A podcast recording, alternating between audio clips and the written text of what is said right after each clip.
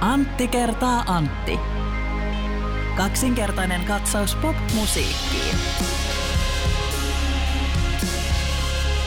Antti, mulla on sulla musiikkiarvoitus. Jaha. Musiikkiarvoitus. Sun pitää arvata, että mikä tämä kappale on, jota minä tässä seuraavaksi laulan. No niin. Ja mä laulan tätä niillä kyvyillä, mitkä minä olen tässä nyt vuosien varrella saanut ja mitä osin on tullut jotenkin syntymästä. Jotkut kutsuvat sitä lahjakkuudeksi ja osa sitten taas on aika suuri osa itse asiassa niin kuin näissä asioissa, mitä ihminen oppii, niin tulee sitten ihan vaan raan työn kautta, mutta Kyllä.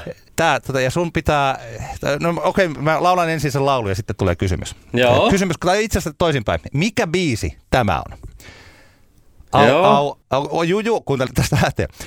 Au, au, au, au, au, au, au. Au, au, au, au, au, au, outs. Au, au, au, au, au, au, outs. Outs, outs, outs, outs. Mikä biisi? Mm, sori, mä en, mä en tunnistanut tätä, tätä kappaletta. No tää on Kiputanssi. Ö, joo, Kiputanssi. right. Oliko Kyllä. toiseen punchline? No, pitääkö tätä selittää tätä vitsiä? Tämähän on hauska vitsi. Oliko Kyllä. tämä nyt se, että kerro toki vitsi loppuun kohta? Niin. Joo, tosi kiinnostava, tosi kiinnostava vitsi se oli. Joo. Hei, hei kiitos Antti tosi paljon. Joo.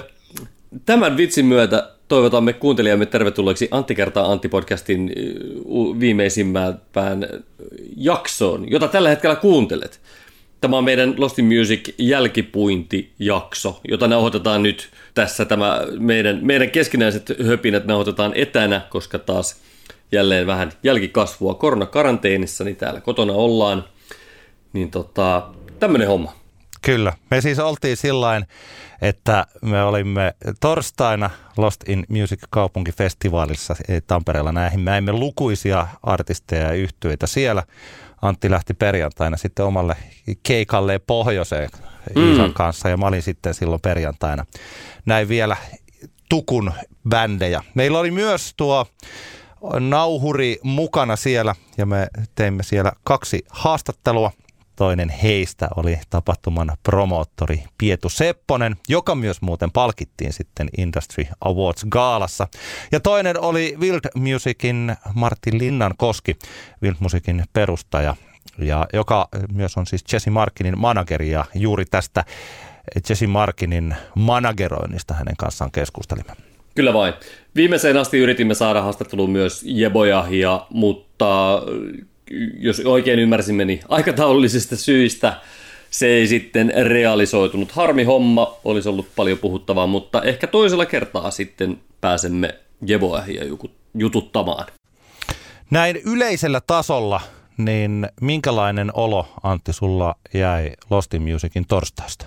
No todella, todella kyllä hyvä, fi- hyvä fiilis jäi, että, että tota, ja mitä nyt sitten on jäl- viikonlopun aikana seurasi esimerkiksi Instagramin kautta tapahtuman meininkejä, niin tota, kyllähän todella hyvin taisi mennä koko, koko tapahtuma. Ja, ja upeata oli se, että, että vaikutti siltä, että suurimmalla osalla keikoista oli tosi hyvin jengiä, ja, ja niin kuin Pietukin tuossa meille sitten tässä haastattelussa, jonka kohta kuulette, niin kertoo, niin rannekkeitahan esim. festarin rannekkeita oli myyty todella hyvin siihen torstai alkuiltaan mennessä, ja, ja tota, se on, se on to, todella hieno ja tärkeä juttu, ja, ja totta kai nythän tuommoinen tapahtuma varmaan tulee just, tämä oli just loistava ajoitus, ihmiset, ihmisillä semmoinen fiilis, että nyt, nyt mennään ulos, nyt, nyt, niin kuin, nyt bailataan, Ö, mutta kyllä se mun mielestä kertoo muistakin asioista se, että, että tota, porukka oli paljon liikkeellä. Se kertoo siitä, että ohjelma kokonaisuus oli, oli onnistuneesti kasattu ja, ja tota, se kertoi siitä, että tällainen tapahtuma ei välttämättä tarvi niitä niin sanotusti isoja A-korin nimiä, mitä ehkä aikaisempina vuosina limissä on nähty. JVG ja Hanoi Rocks ja Disco Ensemble ja mitä näitä nyt on ollut, ollut tässä viime vuosina, niin tota, niin hyvä näin. Tästä on varmaan todella, todella hyvä jä- lähteä niin Lost tulevia vuosia rakentamaan. Mä olen siis täsmälleen samaa mieltä siitä. Mä kävin melkein kaikki keikkapaikat. No en nyt ihan, kyllä niitä oli niin, niin paljon, ihan joka paikassa en ollut. Mutta mä näin keikkoja Tampere-talossa, klubilla Pakkiksella, Telakalla, Vapriikissa kävin G-Live ja Olympiassa. Ja jokaisella keikalla, jokaisessa paikassa oli paljon porukkaa. Toi Vapriikki, jota mä henkilökohtaisesti en mihinkään perustuen, niin mä pikkasen epäilin tai mietin, että mitenköhän se jengi sinne löytää, mutta sehän oli siis loppuun myyty. Joo silloin, silloin kun se siellä, on upea, upea juttu. Silloin kun, ainakin perjantaina silloin kun siellä oli Sepikka, Sepikan mä näin siellä, niin siellä oli hyvin porukka. Eihän sinne niin, niin hirveästi tietenkään buukatakaan, että se onhan se niin kuin tietysti ihan eri paikka kuin joku pakkis tai olympiakaan, siis tällä lailla. Mutta yhtä kaikki, yhtä kaikki, siis täyttöprosenttejahan tuolla niin kuin kannattaa yleisesti ottaen niin kuin tapahtumalla lasketaan, niin tota, erittäin hienosti, hienosti siinä suhteessa meni. Ja mun mielestäni kohta jossain vaiheessa siis puhutaan noista ihan niin kuin yksittäisistä keikoista ja yksittäisistä artisteista, niin oikeastaan – yhtä artistia lukuun ottamatta kaikki joko lunasti odotukset tai sitten ylittin. Eli siis taso oli todella kova. Mun mielestä taso oli kovempi. Mun mielestä siis niin kuin line oli vielä tosi hieno, mutta Lost Musicissa on useasti ollut upeita lainappeja. Mutta musta tuntui siltä, että tämä oli, mä taisin jossain jopa tällaisessa festari- ja musiikkipäissäni taisin kirjoittaa jonnekin, että kaikkien aikojen Lost in Music. Ja ei se nyt ihan väärin ole mun mielestä, siis, että siis todella hienosti veti, niin kuin noi kaikki artistit. Mä en tiedä, että onko tämä tauko sitten tehnyt sen, että on ollut aikaa sitten lopulta kuitenkin treenata tai miettiä sitä, vai olisi kaikilla joku semmoinen, mistä, mistä kaikista tekijöistä se tuli, että jokainen melkein järjestään onnistui tosi hyvin. Niin, tota. niin no, kyllähän, se on, kyllähän se on ollut selkeästi niin kuin nähtävissä nyt, että kun keikat tuossa viime kesän, kesän kohdalla taas jatkuu niin kuin enemmän niin kuin kunnolla, niin kyllähän se on selvää, että kaikki haluaa nyt niin kuin oikeasti tehdä, tehdä parhaansa ja se on tosi, tosi hienoa. Mutta kyllä mulle heräsi siinä tapahtumisen torstai-illan aikana tuli heräs semmoinen niin kuin fiilis siitä, että kyllä tällä hetkellä niin kuin rima on aika, aika korkealla tekemisessä ihan niin kuin tuolla niin kuin indie nyhyväyspuolellakin niin sanotusti, jos vertaa vaikka niihin aikoihin, kun itse, itse, itse tota, edustin vaikkapa bändiä, joka oli yksi Suomen suurista vientitoivoista, eli, eli nyt viittaan Tiger Bombs yhtyeeseen, ravattiin silloisia musiikkia medioita ja sitten kansainvälisiä showcase-tapahtumia aika paljon läpi ja niin poispäin, niin kyllä silloin meni, en nyt suoraan viittaa siis omaan bändiini, mutta kyllä silloin tuntui, että meni aika monen räpeltäminen niin kuin läpi monesta seulasta, niin nyt kyllä tuli vahvasti semmoinen olo, ainakin torstai Lost Musicissa, että, että ei tonne niin kuin, ehkä sitä yhtä artistia lukuun ottamatta, niin ei tonne kukaan nyt kyllä enää silleen niin kuin räpeltään lähde. Ja se on hyvä juttu, niin kuin tuossa kuultiinkin sit Pietulta, että esimerkiksi joku artisti, joka nimeä nyt ei tässä mainita, oli jättänyt vaikka Lost Musiciin tulematta esiintymään sen takia, koska oli kokenut vahvasti, että ei ollut saanut sitä live-setupia riittävän hyväksi. Niin se on, se on hyvä merkki, se on, se on tärkeää, että artistilla on myös ymmärrys siihen, että, että jos ei sitä saa sitä niin kuin riittävän timanttiseksi sitä liveä, niin älä tee sitä showcase-vetoa tässä kohtaa. Aina tulee seuraavan vuoden showcase-tapahtuma, mihin voisit mennä ja, ja tota, niin poispäin. Eli kyllä se melkein on niin, että jos, jos sä koet, että että tota, tai jos joku, joku taho, johon luotat, sanoo, että hei, tämä nyt vaatii vielä aika paljon duunia, tämä sun live, niin siinä kohtaa kannattaa kuunnella ja, ja tota, mennä takaisin treenikselle hiomaan ja, ja sitten sen jälkeen läväyttää ne kortit pöytään, kun ne on tota, noin, niin, tarpeeksi vahvat. Mä olen juuri, juuri samaa mieltä tästä, tästä kaikesta. Yksi tällainen yleinen asia, joka mä en tiedä, johtuu, se saattaa myös johtua aika paljon siitä nyt, että minkälaisia artisteja mä kävin katsomassa, mutta että se semmoinen livemäisyys oli tosi monella esiintyjällä läsnä. Ja sillä livemäisyydellä mä tarkoitan sitä, että jos tuntuu, että tässä oikeastaan vuosikymmen on menty sillä mitä ei, tota, jotkut tällaiset niin vanhan liiton rokkiukot tuhahtelee siitä, että kun kovalevyltä tulee juttuja ja siis tällainen. Mutta että nyt, että toki se on niin kuin tullut jäädäkseen osaksi tätä live-juttua siis ja se kuuluu siihen ja se on niin kuin ilmiselvää näin. Mutta että sen rinnalla tosiaan, että se että kun live kuitenkin pitäisi olla, siinä pitää olla jotain sellaista eläväisyyttä ja organisuutta, jotenkin sellainen hyviä, hyviä livekeikkoja on useasti sellaiset, että siellä pikkasen miettiä, että mitä tulee seuraavaksi. Jos näkee kaksi livekeikkaa, että jos ne on ihan samanlaiset, niin se vie siitä livestä sellaista hohtoa pois. Niin nyt ajat, mulla oli niin kuin monella keikalla sellainen olo, että tämä on tosi liveä. Tämä on todella liveä siis sillä lailla, että tämä ei ole tämä ei mene sekunnilleen niin kuin on käsikirjoitettu ja harjo- harjoiteltu. Et siitä kaikesta live-osaamisesta ja vaikka tosiaan on niin kuin taustat ja kaikki tällaiset käytössä, niin se livemäisyyden tuntu oli todella monelle. Mä luulen, että se on yksi iso syy, minkä takia musta tuntuu, että Lost Music oli niin onnistunut. Ne keikat oli niin onnistuneita. Ne tapahtui juuri siinä. Joo, mutta kyllä. Mutta kyllähän toi niinku, mä uskon, että semmoinen yleinen tietotaito tavallaan vaikkapa semmoisten niin kuin elektronisten elementtien yhdistämisessä niin kuin livesointiin, se on, se on varmaan vähän niin kuin oikeasti vaan niin kuin kehittynyt tässä viime vuosien aikana aika paljon. Niin ehkä nyt, ehkä en tiedä sitten, onko sitten ollut niin, että myöskin tässä viimeisen puolentoista vuoden aikana jengillä on ollut aikaa niin kuin treeniksellä sille oikeasti hioa niitä toteutustapoja, että, että ehkä, Joo. ehkä. Niin kyllä se on, se on tietyllä tavalla voi saatella, että se ne, mitä tulee muualta kuin soittimien, so, soittajien soittimista – niin se on niin kuin yksi soittokaveri siinä mukana. Ja että kun Niinpä. sen kanssa pitää kyllä, opetella kyllä. soittaa niin ihan niin kuin kenen tahansa muun, ja siitä tulee se bändi, että se on vain yksi jäsen siinä, mitä tulee sieltä ja miten hyvin kuin niin tällä lailla. Mutta hyvä, mutta me käydään läpi näitä artisteja sitten ja keikkoja yksi kerrallaan sen mukaan, miten paljon meillä on niistä sanottavaa. Mutta nyt mennään ajassa kuitenkin muutama päivä – ja joitakin tunteja taaksepäin, kun me haastattelimme Pietu Sepposta ja Martin Linnankoskea.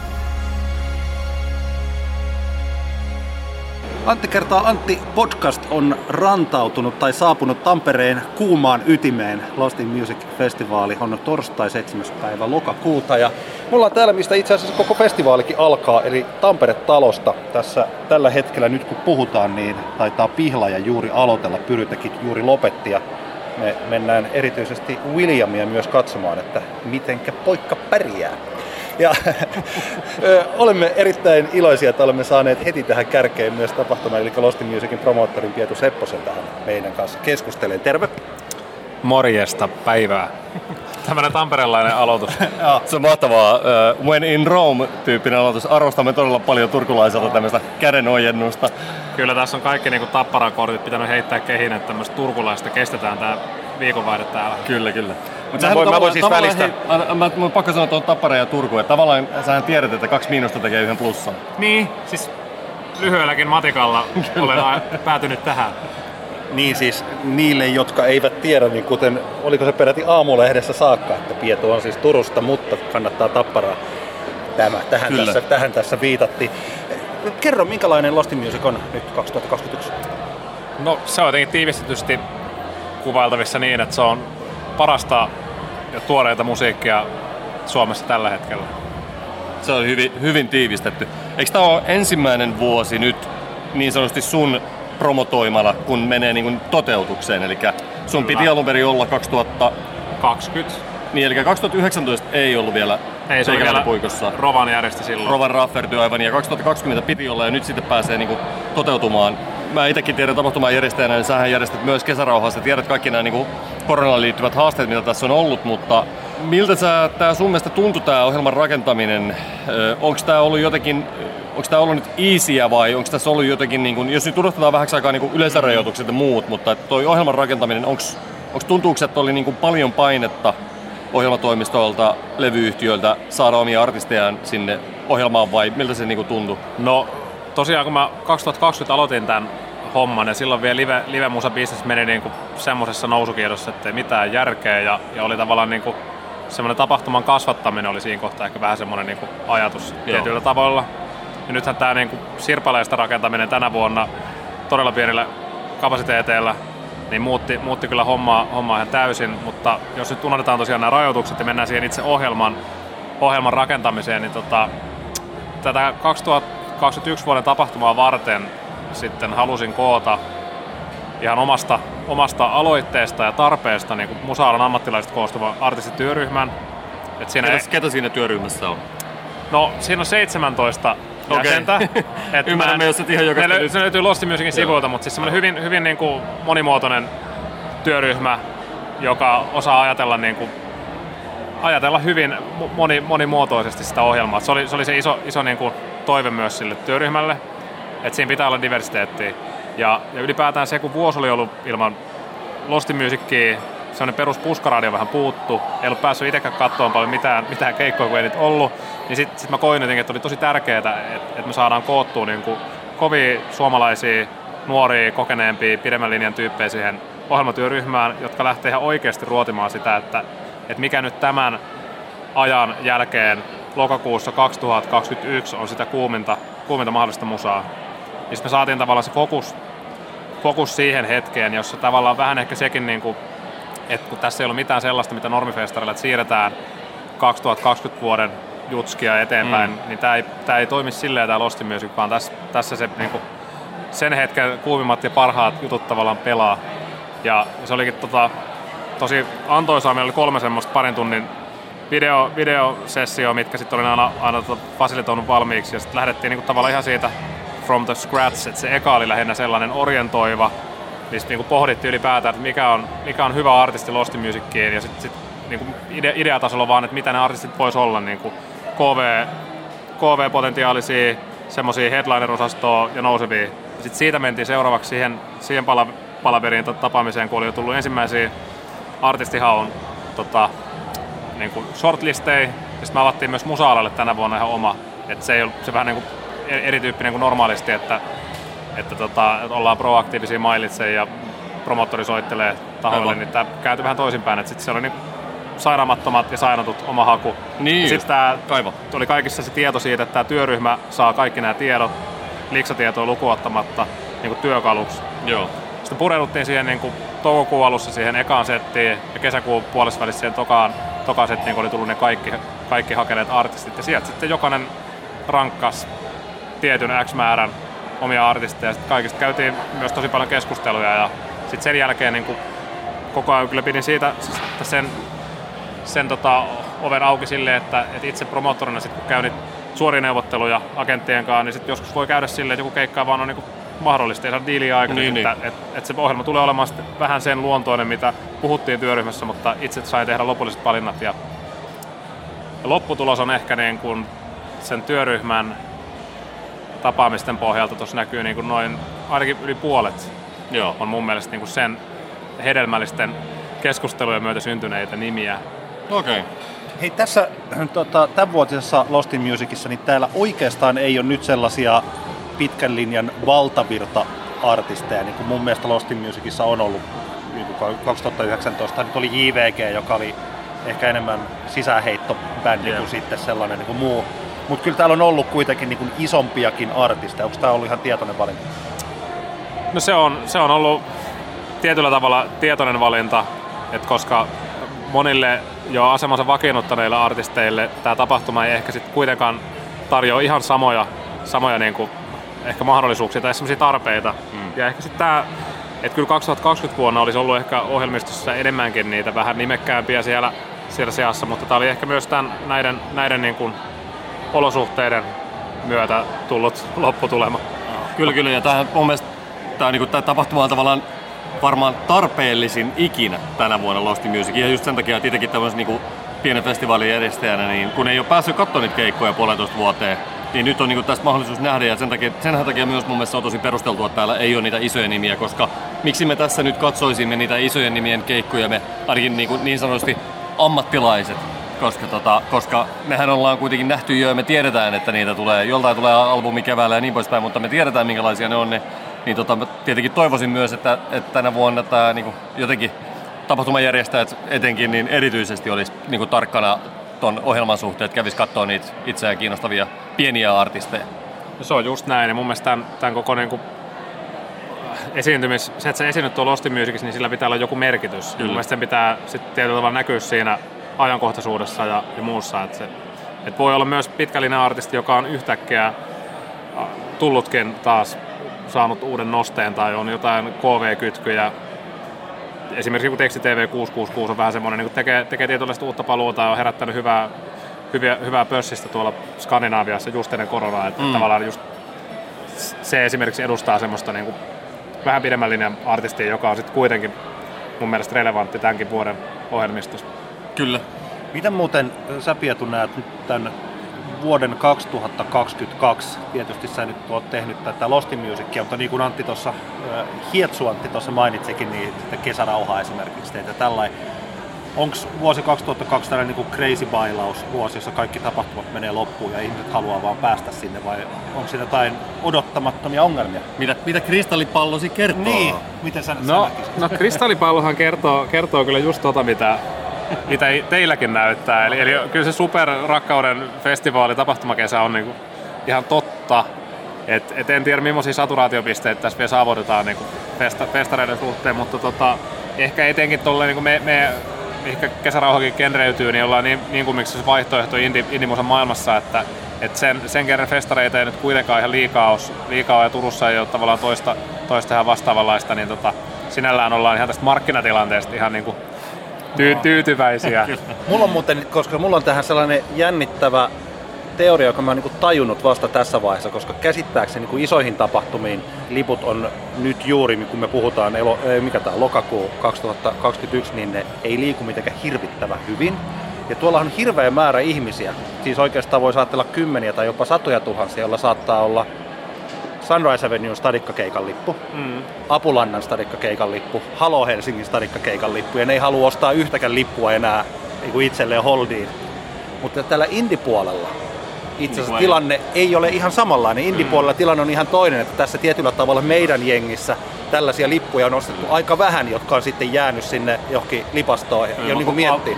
Olen, pikkulinnut ovat kertoneet minulle, että on, on niin kuin tavallaan Indian puolen tapahtumissa aika korkea ollut se palautusprosentti sitten, että ehkä, ehkä siellä niin kuin nyt kun ohjelma on siirtynyt vuodelle 2022, että ehkä siellä puolella enemmän sitten on sellaista, että et samalla mä ymmärrän sen, että jos sä oot odottanut Antti Tuiskun bailan tai mm. keikkaa, niin ethän sä sitä niinku lippua niin, palauta. Tuisku ja sitten oli niin. vielä loppuun myyty Hassisen kone täällä Tampereella. Koska, koska, se, niinku, koska se niinku, et, et ehkä, ehkä tää on niinku jänne, jännempi tilanne sit India puolella. Mä haluaisin kysyä Lost Musicista vielä, ei enää puhuta hirveän pitkään, päästään sut niin sanotusti töihin, eli tarkkailemaan, että kaikki menee tosi hienosti, mutta Lost Musicissa on aina ollut vähän semmoinen siitä lähtien, kun se perustettiin, se tapahtuma, mitähän se nyt on 10 vuotta ollut. 2007. Niin, eli no joo, 14 vuotta. Yep. Niin tota, aina ollut tavallaan se pieni epäselvyys siitä, että onko tämä niin osa ammattilaistapahtumaa vai onko tämä niin kaupunkifestivaali kuluttaville asiakkaille. Onko teillä jotain, niin kuin, haluatko eh, avata salaisuuden verhoa? Onko teillä, joku, tota, no, niin, onko teillä jotain niin strategiaa tämän asian tiimoilta? Mä meinaan, siis mun mielestä on tosi hyvä tämä ohjelma ja niin poispäin, ja nythän se nähdään kohta, että paljonko porkkaa keikoilla on, mutta onko teillä jo niin kuin tietoinen strategia tämän epäselvyyden selvittämiseksi? Vai onko, mä, tarve, onko, tar, onko, onko, onko, onko tällaista epäselvyyttä? niin, mä, mä ehkä vähän to, totakin niin kuin, voimme tiedustella tätä meidän tulevassa kävijäkyselyssä sitten vielä asiakasrajapinnasta, mutta ehkä itse on, ite on silleen vähän jäävi vastaamaan, koska mä oon kuitenkin tekemään sitä ekalustimiusikkia. Tämä on kuitenkin muiden, muiden aikoinaan perustama konsepti, ja siinä on varmasti ollut sitten se että parhaat vastaukset tulee ehkä tuolta Musamedian hallitukselta, joka Aivan tässä joo. tavallaan kanssa järjestää. Mutta mä ehkä itse näen tämän, että tämä on niinku aika rehellisesti niinku semmoinen 50-50, että nyt markkinoidaan tätä vähän niinku kahdelle eri, eri sidosryhmälle päällekkäin. Ja että se on tota, täällä on, tää on ihan no, normaali kaupunkifestari, missä on klubikeikkoja, voi tuosta rannekkeja käydä kattoon keikkoja. Ja sitten täällä on kuitenkin sit myös se ammattilais-homma. Mutta siis ymmärrän, että on se on, onhan siinä niin kuin, joku, jos kuulee Showcase-festivaali sanan, kun on menossa katsomaan vaikka vain yhtä tiettyä artistia jossain mm. ohjelmistossa, niin voi, voi hieman ihmetellä, mitä se tarkoittaa, mutta kyllä, kyllä. onneksi tota, paikallinen aamulehtikin tätä multa tenttasi tuossa haastattelussa, saan avata siihen sitten lyhyesti, että mikä on niin kuin, mitä se Showcase-festivaali tarkoittaa. Kyllä, kyllä. Koitin siihen sen suomentaa omalla tyylillä. Niin ja mä uskon tietysti, kun on sitten vielä tällainen niin paikallisradio, niin, kuin niin sanotusti tavismedioiden tavismedia, missä mä oon sitten päivätöissä, niin eihän siellä, ei sellainen perus tyyppi, niin ei se mieti sitä showcase-puolta ollenkaan. Se katsoo, että tuolla on niinpä. mun suosikki-artisti ja mä menen sen keikalle. Tai sitten en tunnista sitä artistia ja en mene sinne keikalle. Tai siis tällainen. Niin, niin. Että ehkä se, ei ole, se showcase-puoli ei ole mun mielestä yleisölle ehkä niin sillä tärkeä. Niin, ei, ei, ei niin, mutta se tavallaan just tämä, Pietikin mainitsi, tämä tavallaan kahdelle sidosryhmälle markkinointi ehkä johtaa siihen, joissain tilanteissa saattaa johtaa siihen, että että miten se sitten se maksava yleisö löytää paikalle. Mutta tämä on turhaa panettelua tässä kohtaa, koska mehän tietenkin toivotaan, että, että tänä viikonloppuna jengiä on ihan hulluna keikoilla ja nauttii tästä tapahtumasta. Ja pakko sanoa, että me ollaan myyty festarirannekkeita tällä hetkellä saman verran kuin silloin normiaikoja 2019 vuonna esimerkiksi. Oho! Se on ihan sairaan hienoa. Oho, ja ilman JVGtä. Jep. Kyllä, se on, se on oikeasti kova juttu. Se on, se on tosi hyvä juttu. Tota, kiitos paljon sulle Pietu, Kiitos että teille Antti. pääsit. Nauttikaa keikoista. Me Mennään, pyrimme me mennään katsomaan niin. vielä Pihlajan loppu ja sitten pailataan Williamin tahtiin. Todellakin.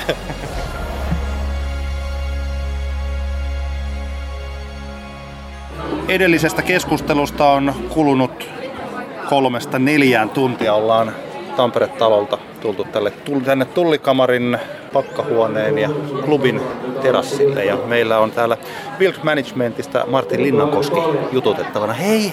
No hei, mukava olla tässä. Mahtavaa, että pääsit aika tällä niin extempore meille, extempore meille tähän tota podcastiin vieraaksi. Me just katsottiin Jesse Markkinin keikka. Se oli ainakin mulle ensimmäinen kerta, kun mä näin nyt niin Jessen liven tämän jälkimmäisen albumin jälkeen. Kerro mulle, minkälaista on ollut manageroida kansainvälisille markkinoille tähtäävää artistia pandemia-aikana. No, pirru vaikeeta. Että tota, mutta siis sanoisin, että Jesse kanssa on ollut tietenkin tosi kiva tehdä duuneja, kun musa on niin pirru hyvää. Että toi toka levy on, on mun mielestä vielä paljon kovempi kuin eka levy. Ja se myös kyllä näkyy siis siinä, että vaikka ei pystynyt tekemään keikkaa missään, niin kaikki promo ja muu meni tosi hyvin.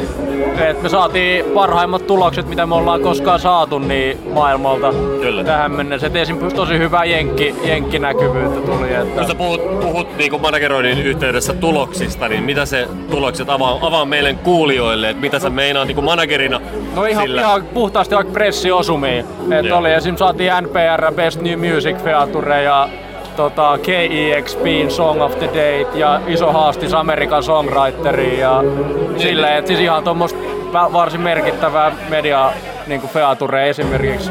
Kyllä. Ja sitten toki siis niinku, saatiin niitä kuitenkin tokan levylle pandemiasta huolimatta, niin Saksaankin julkaisija ja keikkamyyjä ja silleen, että tietenkään sitä keikkoa ei sitten tehty, mutta Minkälaisia suunnitelmia teillä on nyt Jessen suhteen ensi vuodelle? No, uutta musaa on tulos keväällä. Et varmaan lähdetään, tulee vähän sinkkuja ja tota, sit, noi tekee jo nyt kolmatta levyä, että en usko, että siinä ihan hirveän kauan menee, että sekin päästään jo pistää pihalle sitten jossain vaiheessa tossa. Että ja nyt kun Eurooppa ainakin aukeaa, niin on meillä nyt jo keikkoja buukattuna sinne, että rundiin. Rundiin. Ja tota, kyllähän toi nyt jatkuvaa sitä kehitystyötä siis silleen, että verkoston kasvattamista ja y- uusia yhteistyökumppaneja etsimistä, että sitähän se tää, tääkin ilta on Niin, niin. pitkälti, että Onko, onko kuitenkin niin, että, että tavallaan niin nyt tällä hetkellä tulevaisuuden niin KV-markkinointi, ponnistelut tulee tapahtua tuon edellisen albumin kanssa vai onko se niin, että ven- venataan, että se sykle menee yli ja Ei. tulee seuraava albumi ja sitten tykitetään sitä vai? ei kyllä me nyt tätä jo työstetään siis tämänkin tiimoilta kovaa, kovaa tehdä duunia. Et on toi vielä sen verran tuore toi levy, että et ei me olla todellakaan vielä silleen niin kuin sinut sen kanssa, että se olisi niin kuin jäänyt koronan jalkoihin. Et nyt ainakin siis Suomessa, kun niin kuin Suomen rundi toteutuu nyt ihan kokonaisuudessaan ja, Niin aivan. ja silleen, niin tota, se pystyy tietenkin Suomessa homma vielä niin kuin etenee hyvin tuossa ja maailmallakin, niin kyllä tuntuu, että meillä on hyviä juttuja tapahtumassa koko ajan, mistä ehkä nyt on vielä vähän aikaista sanoa siis silleen, mutta et, jotka varmasti kyllä vie artisti eteenpäin.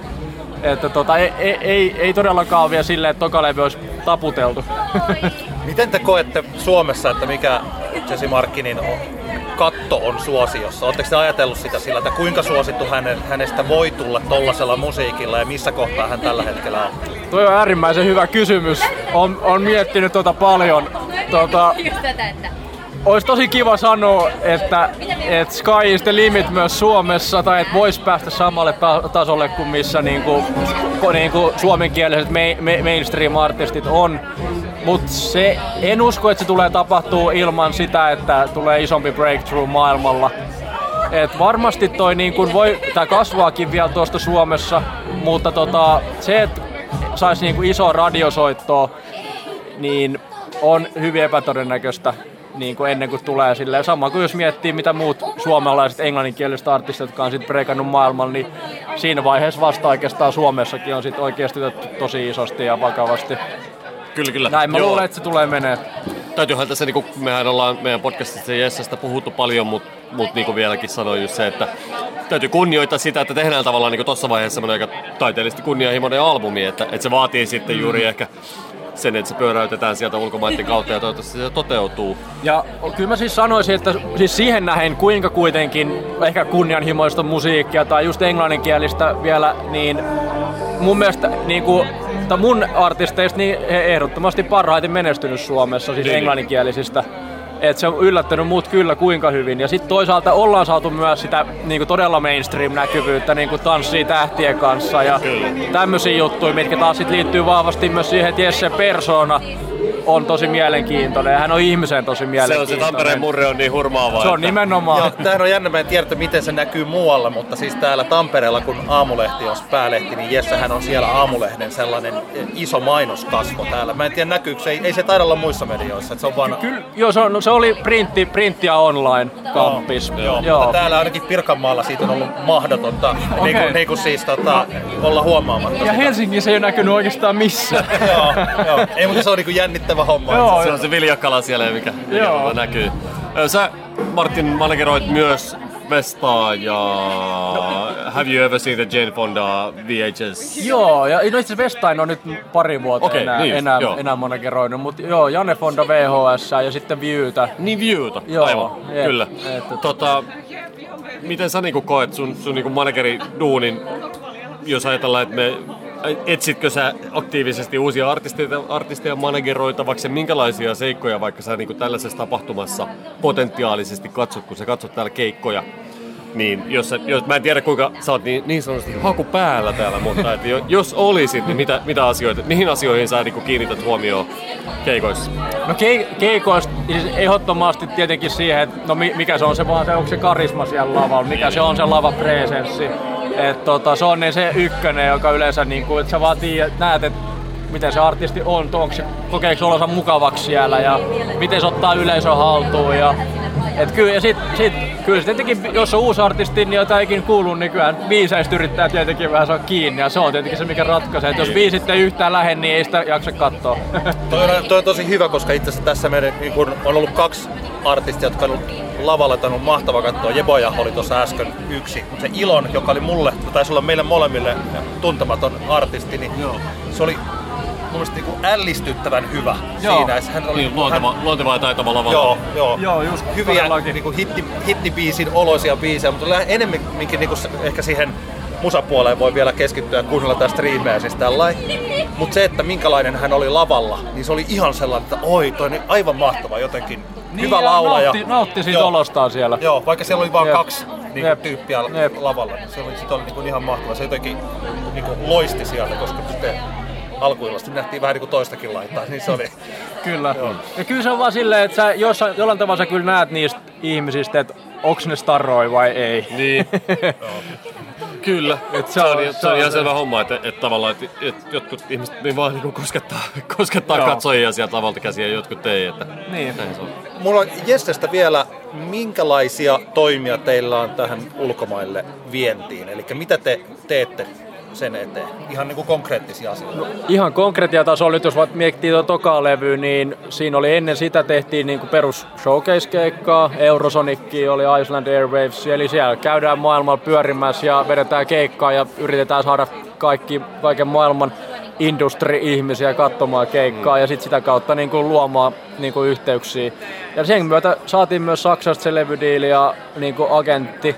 Ja tota, sitten niin kuin me itse vastataan, me, me niin kuin se, on- se on myös sainattu meidän labelille, niin, vast, niin tehtiin myös ihan siis promo, palkattiin promo eri maista, jotka teki sitten niin kuin puski sitä levyä et Britteihin ja Jenkkeihin ja sitten just Saksassa oli tämä yhteistyökumppani ja sitten Norjassa meillä oli myös promotoimisto. Et tota, et ihan, ihan siis käytännössä yritetään vaan saada mahdollisimman paljon näkyvyyttä ja mahdollisimman paljon niin kuin kontakteja, jot, jotka sitten jo, joku tärppää, joku saattaa innostua. Täälläkin mä oon raahannut jengiä keikalle ja niin kuin pitänyt huolen siitä, että kuulee artistin ja näkee artistin ja se on aika, on se vähän hullu homma siis silleen, että pitkä, pitkä kestos duuni ja todella hitaasti etenee kaikki, mutta tota, vaatii kärsivällisyyttä sekä, sekä managerilta että artistilta. Joo, Että, mutta et, et, tosi paljon se on sitä tilaisuuksien luomista. niin, et ka- kaikin tavoin. Että Minkälaisella kokoonpanolla muuten Jesse on noissa showcaseissa esiintynyt? Hän on siis tehnyt keikkaa ihan DJ kanssa, tai nyt täällä oli sitten Joo. kokonainen bändi. Kyllä me pyritään aina siihen, että se on tuo iso kvartettikokoonpano. Et sit se riippuu, pääosin oikeastaan jos ei siihen pystytä, niin se riippuu siitä, että bändissä on sen verran kiireisiä muusikoita, että ne ei välttämättä vaan pääse paikalle. Että tota, mutta että joo, kyllä se on se kvartetta toimii. Nyt on Mäkynen ja Leissi messissä, niin se on tota, sen verran kova toi pumppu, että pakkohan sitä nyt on esitellä, jos nyt jotain esitellään. Kyllä.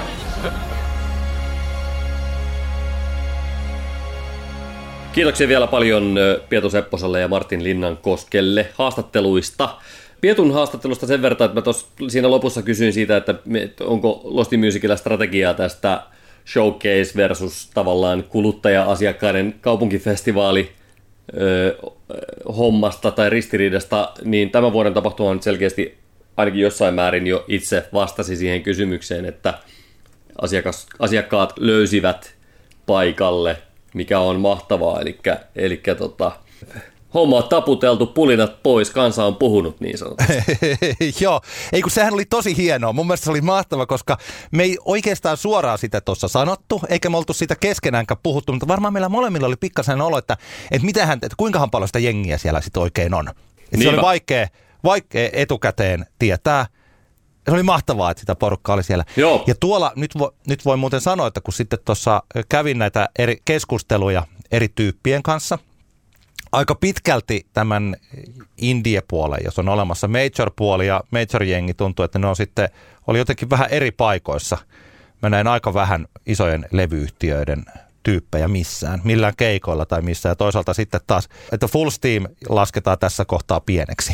Mutta että muuten tuntui, tuntui siltä, että, että niitä major-tyyppejä, missä ihmeessä. Että, että ehkä, koska heidän artisteen ei tietysti hirveästi tuolla ollut noilla keikoilla, niin se on ehkä luonnollista tällainen. Mutta, mutta, kyllä, si- siellä, mutta kyllä siellä niitä oli siis. Kyllähän tuolla niinku majoreiden artisteja myös oli. Että. Oli, joo, ja ehkä siellä, siis että tämä ei ole nyt mitään sellainen todistus, että Antti Granot ei ole nähnyt jotain majoria, niin. eikö niitä olisi ollut. Mutta siis tämä pointti oli se, että, tai pointti tulee nyt tässä. Eli mä juttelin sitten taas niin tällaisen indityyppien kanssa, tai vaikka on se sitten keikkamyyjiä tai muita, ja kaikilta tuli aika pitkälti samaa, mitä Pietulta tuli tuossa niin vuodesta 2022, eli tässä vaiheessa ensi vuotta on täällä India-puolella ainakin myyty jo tosi hyvin. Mm. Ja että siis sillain, että se sellainen, kun mulla on olemassa tosiaan sellainen olo tässä, että niin kuin isojen keikkojen tai isojen tapahtumien suhteen, niin voi olla vähän sellainen ongelma niiden lippujen kanssa, jota on jo ostettu, joka on siis tällainen, että moni miettii vielä, että miten tässä niin kuin tehdään siinä niin kuluttajapäässä. Mm. Mutta niin keikkamyyjillä näyttää olevan, että tosi paljon tällä hetkellä uskotaan siihen ensi kesään ja ensi vuoteen muutenkin. Että tota. Ja mikä se on tosiaan uskoessa, kun näitä ö, keikkoja tässä, tota, kun sai nauttia niistä, niin kyllä tota, mulla ainakin on semmoinen olo nyt taas. Mähän olin sitten lauantai, jolloin olin sitten ihan vaan perheen kanssa kotona, niin semmoisessa niin sanotusti musiikkihuumassa. Mä en oikeastaan juonut mitään alkoholia, en käyttänyt mm. päihteitä. Mä tulin molempina päivinä, tulin autolla sitten kotiin sieltä ja Mä olin, mulla oli niin kuin yhäkin on vielä sellainen pieni leijunta tässä päällä, kuinka ihanaa oli olla livekeikoilla. ja tuli semmoinen olo, että täällä on niin kuin melkein jokainen artisti, jonka mä haluaisin nähdä tosi nopeasti heti uudelleen. Jotenkin jopa niin kuin vähän ahdistaa, että miksen mä pääsen heti. Miksei voi olla niin kuin Lost in Music tai vastaava jo ensi viikonloppuna edessä. Mutta lähdetäänkö käymään läpi näitä? Mä olin ajatellut, tehdään, mennäänkö me niin kuin kronologisessa järjestyksessä, mitä me näitä nähtiin? Käy mulle koska mehän aloitimme niin kuin tuossa sen jälkeen, kun oltiin Pietun kanssa juteltu, niin me siitä sitten menimme Tampere-talon isoon saliin, jossa me nähtiin kaksi artistia, joista toinen oli Pihlaja ja toinen oli William. Joo, ja harmillisesti, harmillisesti siis tässä torstai-illan Blockfest kertaa Lost Music kokonaisuus piti esiintyä myös Rosakoste, joka on selkeästi yksi tällä hetkellä semmoinen, mistä tuolla niin kuin ainakin tuolla industripuolella Porista on aika lujaa. Oli muun muassa Ruisrokin ekoisartistijulkistuksissa nyt. No, Rosakoste harmillisesti ilmeisesti sairaustapauksen vuoksi joutui peruuttamaan oman keikkansa. Se oli yksi mun, mitä mä odotin eniten siltä illalta. Mutta Pihlajasta aloitettiin tosiaan, ja, ja Pihlaja oli mulle entuudestaan vieras, vieras artisti. Ja tota, selkeästi aika, aika tota, alussa toiminta touhunsa kanssa – aivan luonteva esiintyjä, hyvä laulaja, mutta ei ehkä mitään semmoista kovin mieleenpainuvaa jälkeä jättänyt. Entä sulla? Mä varmaan tykkäsin vähän enemmän. Mä ymmärsin, että ehkä se, mikä Pihlajalla, mikä nimi, nimi siis Titta Pihlaja Maa, että kun hän tähtää valtavirtaan, niin silloin helposti jää sellaista niin kuin valtavirran isojen nimien taakse. Mutta että mun mielestäni hän oli siihen tilanteeseen, koska tosiaan siis se Tampere-talon isosali, sinne mahtuu 1800 ihmistä, eli se on siis iso paikka. Mm. Ja nyt sinne, siellä ei ollut hirveästi porukkaa, katsomassa. Eli että tietyllä tavalla siitä yleisöstä ei tullut sellaista voimaa, mitä olisi voinut tulla jossain toisessa paikassa, missä vaikka Pihlaja olisi päässyt esiintymään. Ja siihen nähden tällaisen, mun mielestä toi oli artistille aika vaikea paikka. Torstaina Joo. Alku, alkuilta, iso sali, vähän jengiä, sitten vielä niin kuin musabisnesporukkoja siis sillä niin mun mielestäni Pihlajan keikka oli sillä että hän otti sen irti, mitä tollaisesta keikasta voi saada. Eli to, tosiaan, että hän oli luonnollinen, hän oli luonnollinen välispiikkaa ja hän on erittäin hyvä laulaja. Siis sillä tosiaan, niin kuin sä sanoitkin tuossa, että, että tosi hyvin laulu. Mä ajattelin, että tuossa genressä, missä hän on, niin hänellä ei tule mitään vaikeuksia. Ja Pihlajahan on siitä jännä, että hänellähän nyt kuitenkin on näitä tällaisia semi-striimihittejä. Onko se tämä Picasso on striimannut yli kolme miljoonaa ja tällaisia miljoonan striimibiisejä okay, on olemassa, vaikka tatuoitu ja paha Barbie ja flippaa, niin ne on tällaisia yli miljoonan. Eli että kyllä siellä kuitenkin, siis tällainen, että hän on niinku siellä ehkä juuri tässä tällaisessa, olisiko tämä nyt sitten sitä Yle X-genreä, sellaisessa, niin, tota, niin, niin siellä hän on ihan, ihan hyvässä jamassa. Että tota, mä, mä olin siis ihan niin kuin vakuuttunut siitä, se ei ole mun musiikkiani, eli että mä en sillä pihlaajan musiikkia henkilökohtaisesti kuuntele, kuuntelisi varmaan kotona, mutta että mä kyllä pidin hänestä niin kuin, niin kuin näin. Joo, se oli aivan, aivan, aivan hyvä keikka. Pihlaajahan on muuten tamperilainen artisti. On, se, kyllä. Sehän kävi siinä, siinä ilmi, mikä, mikä on mahtavaa. Se on tosi hienoa. Aina, aina, aina tulee silleen niin kuin ekstra tsemppipeukkua kyllä niin kuin meikäläiseltä. Joo, ilman muuta, ilman muuta. Tota, kyllä. Mä sitten toinen artisti, joka oli oikeastaan ainakin mulle niin iso syy, että miksi me sinne Tampere-taloon mentiin, oli William. Ja se oli kyllä, mä, mä muistan vielä yli jotenkin sen, yritän niin päästä siihen tunteeseen, kun me käveltiin sieltä pois, niin me oltiin kyllä niin kuin aika pettyneitä siihen. Mä muistan, että mua jotenkin jopa niin kuin harmi. Mulla oli sellainen olo, että jotenkin semmoinen, mua niin kuin otti päähän se, että, että miksi se oli sellainen. Että miksi, että se, että se jotenkin tuli sellainen olo, että kun mä en ole musabisnespuolella, mä en ole siellä häntä koutsaamassa tai tekemässä, enkä tiedä, olisiko mulla niinku mitään annettavaa, miten tällainen minun kaltaiseni perheeni sä voi kertoa yhtään mitään jollekin parikymppiselle tyypille, jolla on yksi kovimmista striimihiteistä, mitä Suomessa on ikinä tehty. Mutta mulla oli, koko, mulla oli sellainen olo, niin kuin, että olisi niin kuin pakko yrittää enemmän. Joo, mä, mä, mä en halua niin kuin lähteä oikein enää palata niihin tuntemuksiin, mitä se Williamin esiintyminen herätti, mutta sanotaanko nyt näin, että siinä illan aikana toistui semmoiset, semmoiset keskustelut ihmisten kanssa siellä vaikka klubilla ja pakkahuoneella minglatessa, että joka osittain liittyy siihen, minkä takia ehkä öö, oli mahtavaa, että keikat oli lähtökohtaisesti niin kuin tosi hyviä ja, ja niin kuin laadukkaita ja mietitysti toteutettuja ja onnistuneita kokonaisuuksia, niin on, on se, että nyt näinä päivinä, kun nyt koronan, toivottavasti koronan jälkeisessä maailmassa, kun nyt oikeasti niin kuin taistellaan siitä, että saadaan ihmiset keikoille, ja sitä paljon puhutaan, että lähteekö ihmiset keikoille, niin sitten siinä kohtaa, kun promoottorit, tapahtumien järjestäjät saa sen asiakkaan sinne keikalle, niin se on tosi tärkeää, että se keikka, kokemus on semmoinen niin kuin, että se on, se on elämys, you know. Että, se, että ne niin kuin live-keikan niin kuin parhaat puolet, niin kuin, että ihmiset pääsis kokeen niitä ja sais, niitä sit, sais niistä sitten asioita irti. Ja se on niin kuin se tavallaan se koko homman elinehto, koska enenemissä väärin rinnalle vaan tulee kaikkea muuta ja meillä on uusia sukupolvia, jotka ei ehkä ihan samalla tavalla niin kuin silleen suhtaudu itsestäänselvyytenä siihen, että hei, no live-keikkoihan on ja nehän kuuluu tähän hommaan.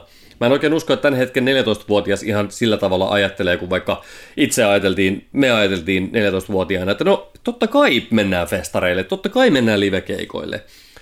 Niin se, että jos joku, joo totta kai, se oli torstai alkuilta ja bla bla bla ja, ja lähes tyhjä Tampere-talon iso sali ja niin poispäin. Mutta jos joku artisti Ylen katsoo ja halveksuu sitä esiintymistilannetta yhtä paljon kuin William tuntui tekevän omalla keikallaan, niin se on niinku mun mielestä yleisellä tasolla todella perseestä.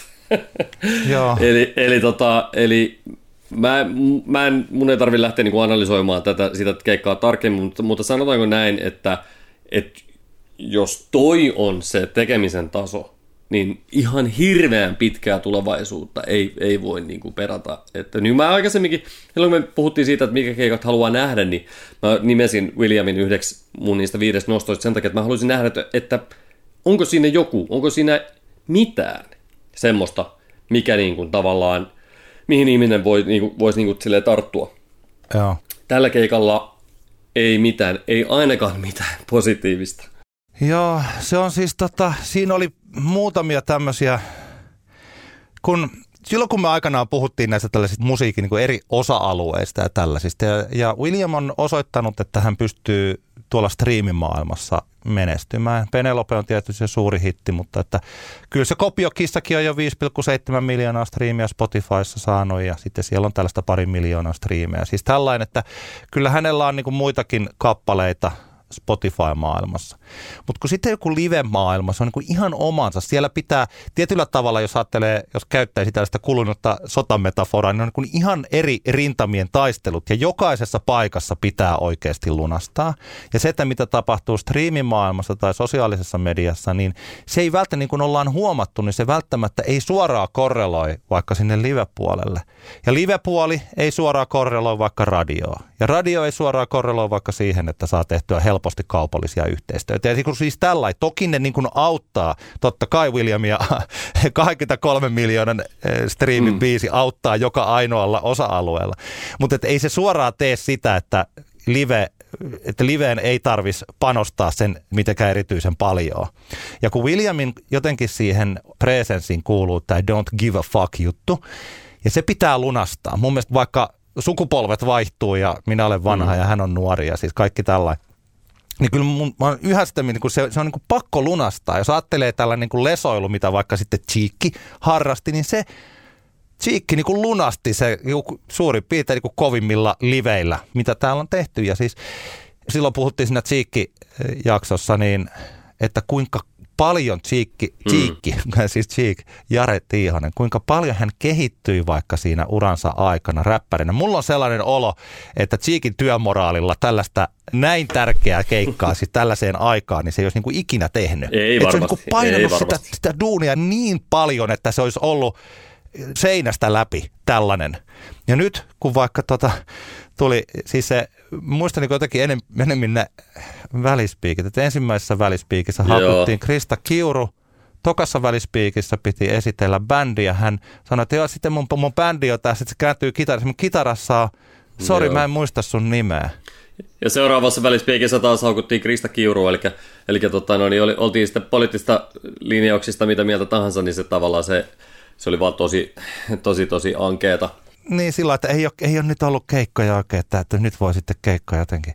Ja sitten, joo, ja se oli niin kuin, kuten sanottu, että ennemminkin, että mä en tiedä, että voiko tässä edes sitä keikkaa varsinaisesti sinänsä kritisoida, vaan sitä, kun se tuntuu, että mitkä asiat ja minkälainen työmoraali johti siihen, mitä se keikka, sillä, että mitä se keikka nyt sitten lopulta oli, ei ehkä ollut niin väliä, vaan sillä että jonkun et mä en tiedä, että kuka se on se tyyppi, joka Williamille voi sanoa jotain. Se hänen oman NS-pekkaruuskansa, mutta jonkun pitää sanoa, että menon on muututtava. Niinpä, joo, ja kyllähän se nyt on ihan se päivän selvää, että jos se tuollaisena jatkuu, niin, niin sanotaanko näin, että, että, että tota, ei se, ei, eihän se kauan tule kestää. Tai siis toinen vaihtoehto olisi se, että jättäisi keikat kokonaan tekemättä, tekisi niin kuin Levi and the Leavingsit, että, että ei vaan tekisi keikkoja, mutta tota se, se voi olla, että tulomielessä nykypäivänä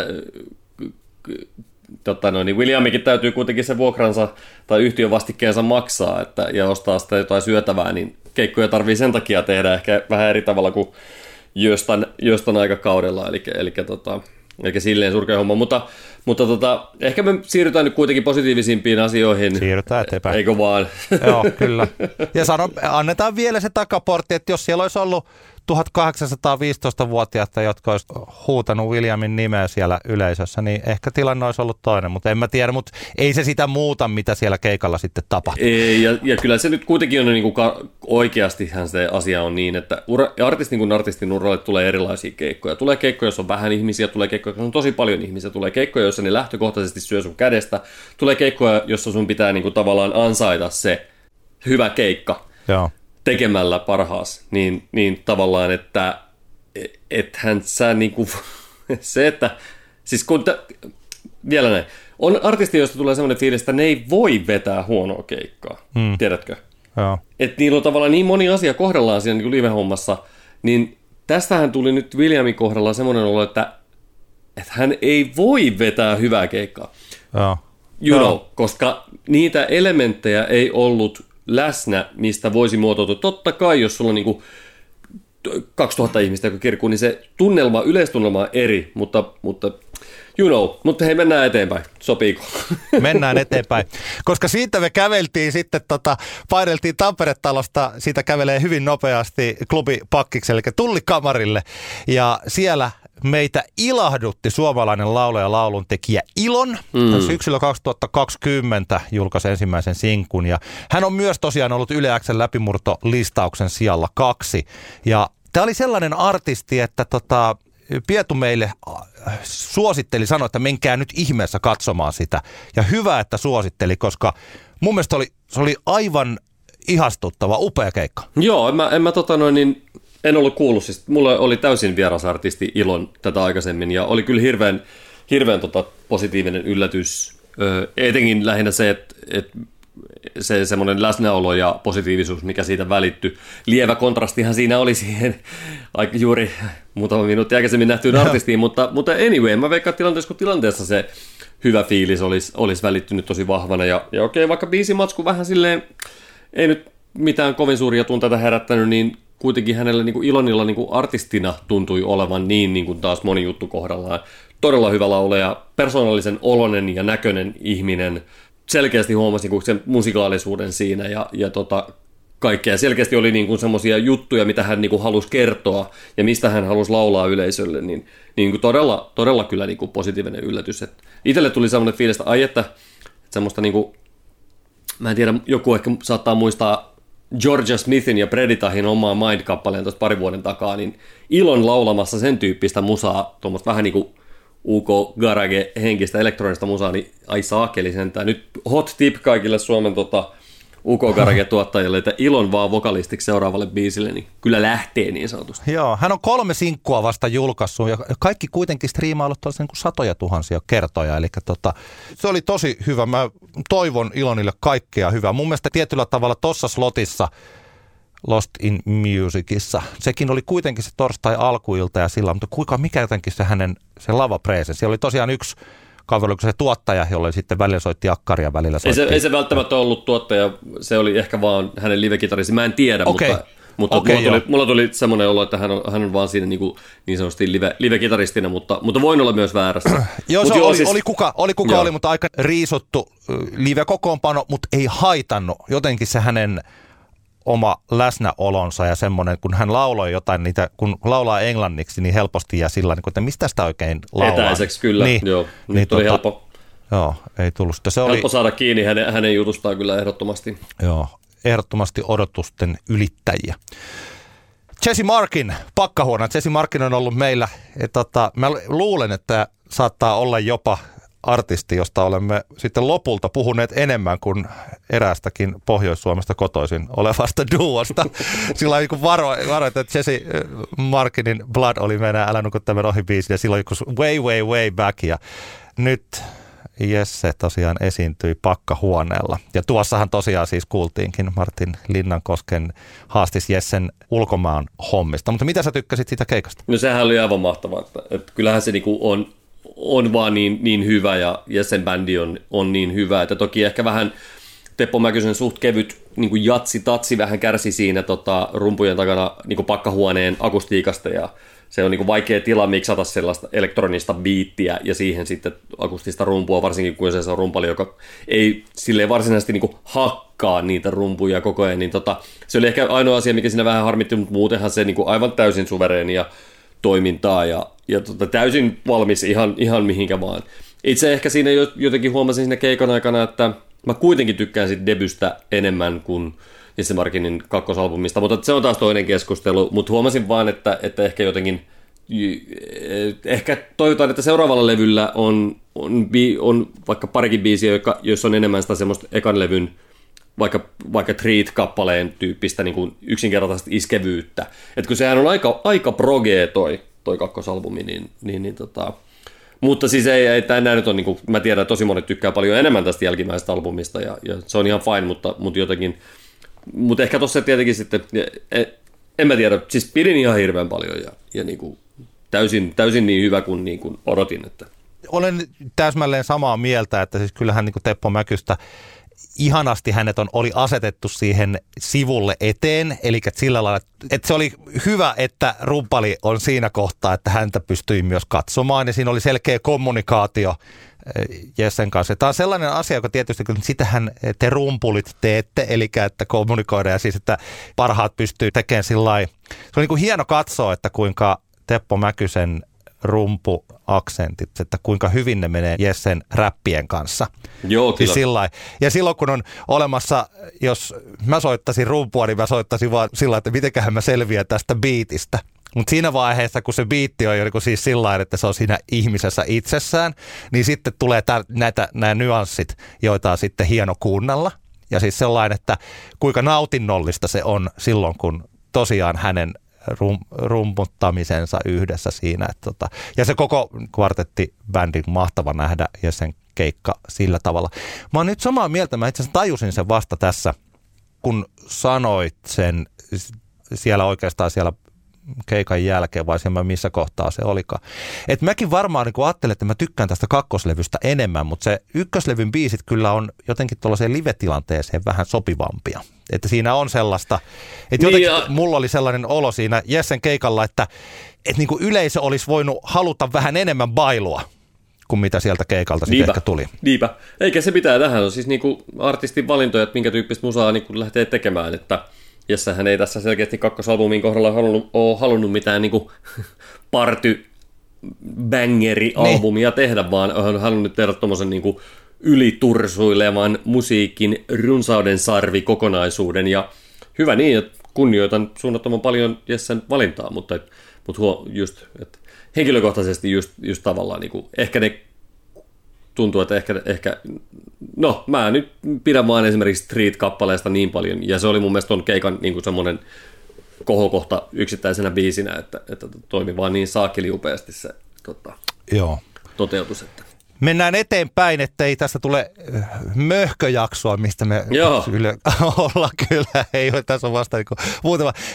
Käytin, oliko se katsomassa? Mä kävin katsoa New Road. Eikö me menty molemmat sinne New Road? Joo, kyllä Keikka, se Joo. Kolme, kolme biisiä. Joo, kolme nähtiin. biisiä ehdittiin näkemään siinä välissä. Juuri, juuri sen verran, eli sitä paineltiin telakalle. New Rolla oli kanssa uusi live-kokoonpano hänelle itselleen. Hän esiintyi Uudessa Tampereessa vuonna 2019. Silloin mä näin siis hänet edellisen kerran. Ja se oli niin kuin, ok, hän on erittäin eläväinen jälleen kerran. Erittäin hyvä laulaja hänen tämmöinen niin some-presenssinsä ja live-presenssinsä niin hauskalla tavalla samankaltaista. Hänessä on semmoista kreisiyttä, mitä aika useasti ehkä tuossa genressä ei ole. Se oli siis trio-kokoonpano. Mun mielestä se live-kokoonpano toimi nyt po- tosi paljon paremmin kuin miten mä olen New Roadta aikaisemmin nähnyt. Joo, se kitaristihan on siis nyt, nyt nimiä en muista, olisi voinut tietenkin tarkistaa etukäteen, mutta kitaristihan on, on sama henkilö, joka on Vestan bändissä kitaristina. Pahoittelen, että nyt en muista nimeä. Ja, ja jos nyt en ole väärässä, niin tämä rumpalikin on tällä hetkellä Vestan live-kokoonpanossa. Ö, mutta ä- älyttömän taitavia soittajia ja hauskasti toimi. Se oli aika hauska, kun se rumpali, tämä rumpali taas sitten todella niin kuin tykitteli menemään ja kyllä oli tymäkkää biittejä. Se oli ihan hauska, kun siitähän välillä jopa, jopa tuli semmoisia niin sanotusti asennemetalliviboja joistain hetkistä, kun se, kun se rumpali pisti tykitteli menemään Filliä ja, ja New Row sitten tota noin, pisteli, pisteli menemään myös. Mutta joo, kyllähän siis aivan jotenkin arvostan siitä Nyron tämän hetken meininkiä, että hän, häntä ei, niinku, häntä ei silleen selkeästikään ihan hirveästi kiinnosta se, että mitä mieltä joku, joku gatekeeper tai, tai puritaani portinvartija hänen touhustaan on, vaan selkeästikin vaan nauttii tekemisestään. Ja kyllähän se jotenkin se, se I wanna fuck myself, kun se tuli silleen, että, että, joo. Silleen, että joo, tässä on niinku henkilö, joka tietää mitä tekee ja, ja tota, vaikka joku saattaa siitä vähän hämmentyä siitä touhusta, niin silleen, että just tämä niinku, just don't give a fuck niinku asenne, että Neuron kohdalla se selkeästi niinku, se toimii, koska siinä on riittävä määrä sitä sellaista niinku tervettä itseluottamusta, toisin kuin sitten ehkä jollain oh. aikaisemmin tässä jaksossa mainitulla artistilla. Joo, kyllä. Et se, ei, et se, joo, se, se, se, niin, et just tota... se ero siinä, että se ei mene millään tavalla semmoisen niin kuin ikävän tai ylimielisyyden puolelle, vaan semmoista, että jumalauta, tämä on tämä mun juttu ja mä teen tämän ja vedän täysille ja sitten sä otat tai jätät tyyppinen ajatus, että, että sit arvostan suunnattoman paljon. Kyllä. Yksi koko Lost in Musicin odotettuimpia artisteja varmaan meille molemmille oli Jeboja pakkahuoneella. Tota, voimme ehkä sopia tässä, että emme enää viittaa johonkin epämiellyttäviin keikkakokemuksiin, vaan katsotaan vaan eteenpäin. eteenpäin. E, tota, Minusta on mahtava. Siis Jebojahan on se, se, miten hän toimii, miten hän on lavalla, miten hän esiintyy, niin hän on siis hänessä on jo se tähteys itsessään ja hänen presenssissä ja sillä että tota, mä olin erittäin jotenkin vaikuttunut hänen esiintymisestään. Joo, ei ollut paljon vaikeuksia täyttää sitä pakkahuoneen lavaa kyllä Jebo ja Hille, että, että tota, hyvin toimi, hyvin toimi ja jotenkin tuntuu, että mun mielestä nyt Hesarissakin Juuso Määttänen oli sit tavasti ja levyjulkkarikeikasta kirjoittanut, että, että se albumi, joka ehkä vähän jää silleen snadisti puolitiehen niin biisimatskun perusteella, niin keikalla herää eloon. Ja itsellä ainakin tuli tosi vahvasti semmoinen, semmoinen fiilis siitä, että, että, tota, että niin kuin keikoille, live-areenoille se musa on kuitenkin, kuitenkin sit lopulta, lopulta tehty. Että vähän siinä just ehkä, ehkä se, niin kuin, toi on aina niin kuin hankalia tilanteita, kun tuossakin yleisö oli sanotaanko 99 prosenttisesti valkoista jengiä ja Jeboahilla kuitenkin on niitä tavallaan niitä biisejä setissä, jotka, joissa hän vakavoituu ja sitten laulaa, räppää niin kuin rotuteemoista, niin se tavallaan siinähän tulee se semmoinen jännä hetki, kun ihmisistä huomaa, että hei, no me kyllä vaan haluttaisiin bailata, Joo. ja sitten kun tota, artisti välillä vakavoituu ja laulakin niin kuin oikeasti tavallaan niin kuin painavista tällaisista sosiaalipoliittisista teemoista, niin mutta se on, mä tulin siihen tulokseen, että se, tai olen sitä mieltä, että se, niin kuin, se, on, se on hyvä, että Jeboja niin tekee, ja ne on niin kuin tärkeitä ne fiilikset, mitä me sitten, me kantaväestön edustajina koetaan siinä, niin kuin, kantaväestöllä tarkoitan nyt me, lähinnä meidän niin kuin, ihonväriä ja niin poispäin. Niin, ne. Mitä, ne fiilikset, mitä me koetaan siinä, kun niin kuin silleen, että hei, eikö, eikö, miksi nyt pitääkin sitten vakavoitua, kun olisi vaan niin kiva silleen bailata, koska niitä tärkeitä aiheita on, mistä pitää, pitää räpätä. Niin. Mutta se on niin hyvä juttu, että sitten ehkä, ehkä just miet, se, tosta, toi tietenkin lyhyt setti ja sitten on vaikea rakentaa sellaista niin oikeasti mitä pidempi setti, niin monesti on ehkä helpompi rakentaa niitä semmoisia draaman kaaria siihen. Et jos sulla on niin 30 sekkaa stagetimeen, niin sehän on, sit sä vaan vedät niin biisi, biisi, biisin jälkeen ja, ja harva siinä pystyy rakentamaan mitään semmoista niin kuin sit keikan, niin kuin, kun keikka, keikkasettihän on parhaimmillaan semmoinen niin story itsessään, niin niin tota, pitää mennä kyllä katsoa nyt pikimmiten Jevo Aihelta semmoinen pitkä keikka, että et, nivoutuuko siinä ehkä nämä kaksi maailmaa silleen vielä paremmin, paremmin yhteen. Ja nyt tuntuu, että se tuli vähän ehkä silleen pystyseinästä sitten silleen, ensin kreisupailut ja sitten ollaankin, ollaankin vakavia, mutta että, niin kuin sanoin, niin nämähän on tärkeitä asioita, että semmoisia niitä ajatuksia, ajatuksia heräilee. Joo, keikoilla. ja ehdottomasti iso osa, jotenkin olennainen osa hänen artistiuttaan, siis on tämän yhteiskunnallinen vaikuttaminen, että Joo. sehän on ilmiselvää, että se on kyllä, kyllä. keikalla. Että kyllä mä niinku tois, että sillain, että ihan siinä musiikki mielessä, että se liittyy varmaan nyt vähän samat sanat kuin sitten siinä Jessestä, kun sitä yleisöstä, niin kuin mun mielestä sä sanoit tietyllä tavalla niin kuin hyvin päin sen sillä että, että kun yleisö ehkä olisi halunnut niin helppo, että en mä tiedä, niin kuin, että se sanoman ei tarvi olla kevyempi. Biitit voi olla silti tanssittavampia tai sellaisia, mm. että, se, että jotenkin tuli sellainen olo, että tohon, että jos tuohon vielä sais pari, missä heitetään käsiä ilmaa, sellaista, sellaista niin, biisiä niin, niin. siihen settiin, niin sitten se niin kun, joskus ennen vanhaa sanottiin tämä, puolet mitä sanon on turhaa, että, mutta sanon sen, että, se toi, että ottaisit sen toisen puolen. Eli tällaisella popkoukuilla viekotellaan kuuntelijat siihen mm. artistin ympärille ja sitten kun ne kuuntelijat on siinä artistin ympärillä, niin sitten heille aletaan julistaakin sana. Siis tällä lailla. Siis jos ajattelee tällaista yhteiskunnallista vaikuttamista, kyllä, kyllä. niin että jos, jos Evo ja parilla hitillä pystyisi viekottelemaan vielä enemmän ihmisiä ympärilleen, niin sitä olisi myös niin kuin siellä kantauttavuuden kannalta, niin siitä voisi olla hyötyä. Siis niin kyllä, näin. kyllä joo. No, mutta kuitenkin upea, on... upea keikka, mutta siis kuten sanottua, se mitä, millä palaa siihen, millä aloitin, että sitä oli, hän oli ihan niin kuin stara siellä joo, lavalla. Joo. Ja, se oli, ja kuitenkin, kuitenkin pitää myös taas niin kuin Jebojahankin kohdalla, vaikka sitä hairahdutaan ehkä ajattelemaan, että, että hän on jotenkin silleen jo pitkään tehnyt jo household name ja niin poispäin, niin kuitenkin siis Perhosse-efektihän on hänen debyyttialbuminsa, että on homma ihan täysin alussa edelleen, että, että siihenkin nähden niin, niin kyllä suvereeni meininki. Aika monet näy, huomasin, että olivat ihastuneet Louis Bluun keikkaan. Kun me tultiin sitä Jebojahista Louis Blue oli soittanut siinä juuri pari biisiä ja mun mielestä siinä vaiheessa se jotenkin volat, se tuli niinku siellä klubipuolella niin lujaa, että mä ajattelin, että, ei, että nyt tämä menee keikka pilalle tosta ja sitten me just tota, mentiinkin sinne tekee haastista. Mut, ja me nähtiin kyllä niin kuin loppu kolme, neljä, neljä biisiä. Ja mä en ehkä siinä vaiheessa vielä päässyt häneen niin sillain hyvin kiinni, mutta moni muut piti sitä jopa niin kuin Lost in Musicin yhtenä parhaista keikoista. Mitäs sulla? No ei, siis tosiaan ei, ei nyt voi sanoa, kun ihan se muutaman biisin mä kuulin, mutta oli kyllä todella positiivinen yllätys, yllä, to, positiivisesti yllättynyt siitä toteutuksesta. Että tosi vahvaa niin kuin huippua meininkiä ja, ja Louis Bluehan tämän hetken luukillaan on kuin ilmetty Timothy Chalamet, eli, eli jotenkin semmoinen ihanaa semmoista söpöä karismaa hänellä oli kyllä siinä, siinä hommassa, mutta, mutta joo, en, en nyt ehkä muuta sano tässä kohtaa että, kuin että, että hyvä bändi, huolella mietityt sovitukset ja, ja niin kuin homma toimii. Että ehdottomasti heti kun tulee mahdollisuus päästä katsomaan kokonainen keikka, niin menen. Joo, Louis Blue on siis vasta, onko hän vasta 19, eli hän on juuri täyttänyt 19-vuotias artisti. Eli tota... Ja tämä oli hänen neljäs live-keikkansa. Joo. Et siihenkin nähden niin aika hyvin homma hanskassa. Potentiaali ihan niinku huikea siihen joo, nähden. Todella, että, todellakin. Että, että, että, joo, kyllä, se, kyllä. Oli, se oli huippu. No mutta mitä sitten Moonshot, Moonshot yhtye, josta me olemme tässäkin podcastissa muutamia kertoja puhuneet. Moonshot sellainen bändi siis, eli että siinä on Ville Malja, lisäksi siinä on eh, Jussi Yliko, siis Ville Malja Lapkosta muun muassa, Jussi Ylikoski ja Mikko Hakila Disco Ensemblesta ja Henkka Seppälä Children of Boredomista vuoden 2020 ja nyt myös 2021 suomalainen superyhtye. Mitäs pidit?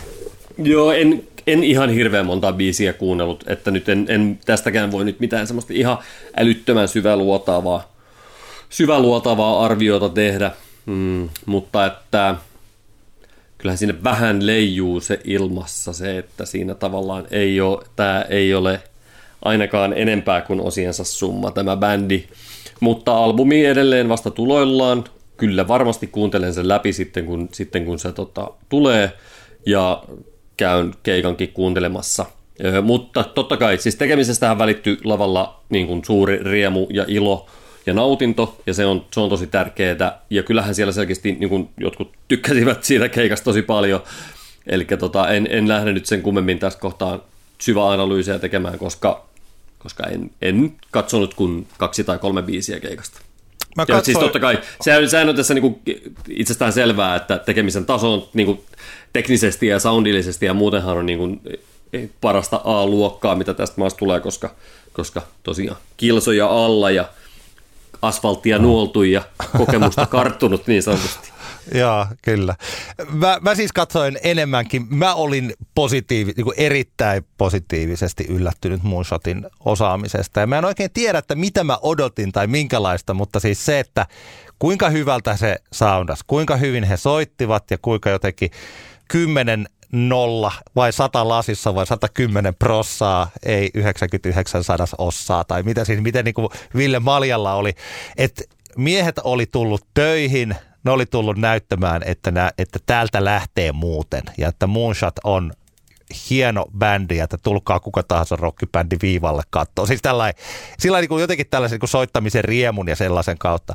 Et mun mielestä se, se mä en, Moonshotin musiikki ei ole mulle ellei sitten pitää se levy kuunnella ja katsoa, että no, että muuttuuko mun mielipiteeni, ja jos muuttuu, niin ok. Mutta että siitä huolimatta mun mielestä siis se heidän soittonsa ja jotenkin se soundi ja siis miten he, nämä kappaleet, joista valtaosa oli yleisölle tuntemattomia, niin kuinka he pystyivät ne esittämään. Että siinä on kyllä juuri tämä, mistä me ollaan puhuttu, että mitenkä showcase-festarilla tai sellaisella, missä sitten on myös paljon yleisöä paikalla, että mitenkä sitä tuntematonta materiaalia esitellään. Että tota, siinä he kyllä hoitivat homman tosi hyvin, että jos mä pelkäsin, jotenkin se sellainen pelko oli eh, siinä, että käytetäänkö tämän keikan ja tämän yhtyeen yhteydessä sanaa väsynyt, niin ei ole minkäänlaista mahdollisuutta käyttää tämän yhtyeen ja tämän keikan yhteydessä sitä, sitä Joo, sanaa. Ei ole, ei ole ensimmäisten adjektiivien joukossa, Joo. mikä itselläni tulee. Joo, eli mu- mun mielestä Moonshot osoitti, osoitti, että heillä on paikkansa tässä ja jos he löytävät sen oikein, oikein yleisö ja oikeat festarit ja sillä niin, niin tota, niin siitä, vaan kun vet, vetelisivät. Moonshotista mä painoin sitten telakalle katsomaan Astrid Swania. Mä halusin nähdä, mulla oli vähän sillain, että kun mä tiesin, että Moonshotin jälkeen heti Arppa aloittaa klubin puolella, niin mä mietin, että lähdenkö, mutta mä ajattelin, että mun on, mun on niin kuin, mä en halua missään tapauksessa missata sitä tota, Astrid Swania. Häneltähän juuri ilmestyi toi tota, uusi albumi. Ja toi Telakka ja Astrid Swan siellä, niin se tuntui tosi hyvältä. Se oli lämmin, siitä kun vaikka biisit ovat surullisia välillä niin kuin sydäntä särkeviä, siis monella tavalla, tosi, tosi koskettavia, niin se, se tunnelma oli siellä lämmin. Totta kai siis Astridin bändissähän soittaa Veli Kauppinen, joka on myös Antti sinun bändikaverisi Iisan yhtyessä. Kyllä. Soittaa siellä ja veli, se oli joku semmoinen tosi sydämellinen ihana hetki, kun veli lauloi jonkun menikö sillä yksi stemma jotenkin vähän väärin tai jotain, ja sitten hän vaan niin kuin siinä yhden välispiikinä ja hihitti siellä takana. ja sitten hän sitten niin kuin sanoikin, että onpa täällä hauskaa, kun tuolla basisti tuossa vieressä vaan hihittää, ja sitten veliä, veliä vaan hihitytti. Ja sitten samaan aikaan, kun siellä on tällaisia nyt voi että kun että mä siteraan siis sanoitusta oikein nyt ulkomuistista, mutta siis tämä, että meni tällainen, että no mä, mä suomennan tämän. Se ajatus kappaleessa on se, että haluan, että mun hiukseni kasvaa pitkiksi, jotta mä voin leikata ne lyhyiksi ollakseni kontrollissa. Mm. Parantumatonta syöpää sairastavan ihmisen laulamana.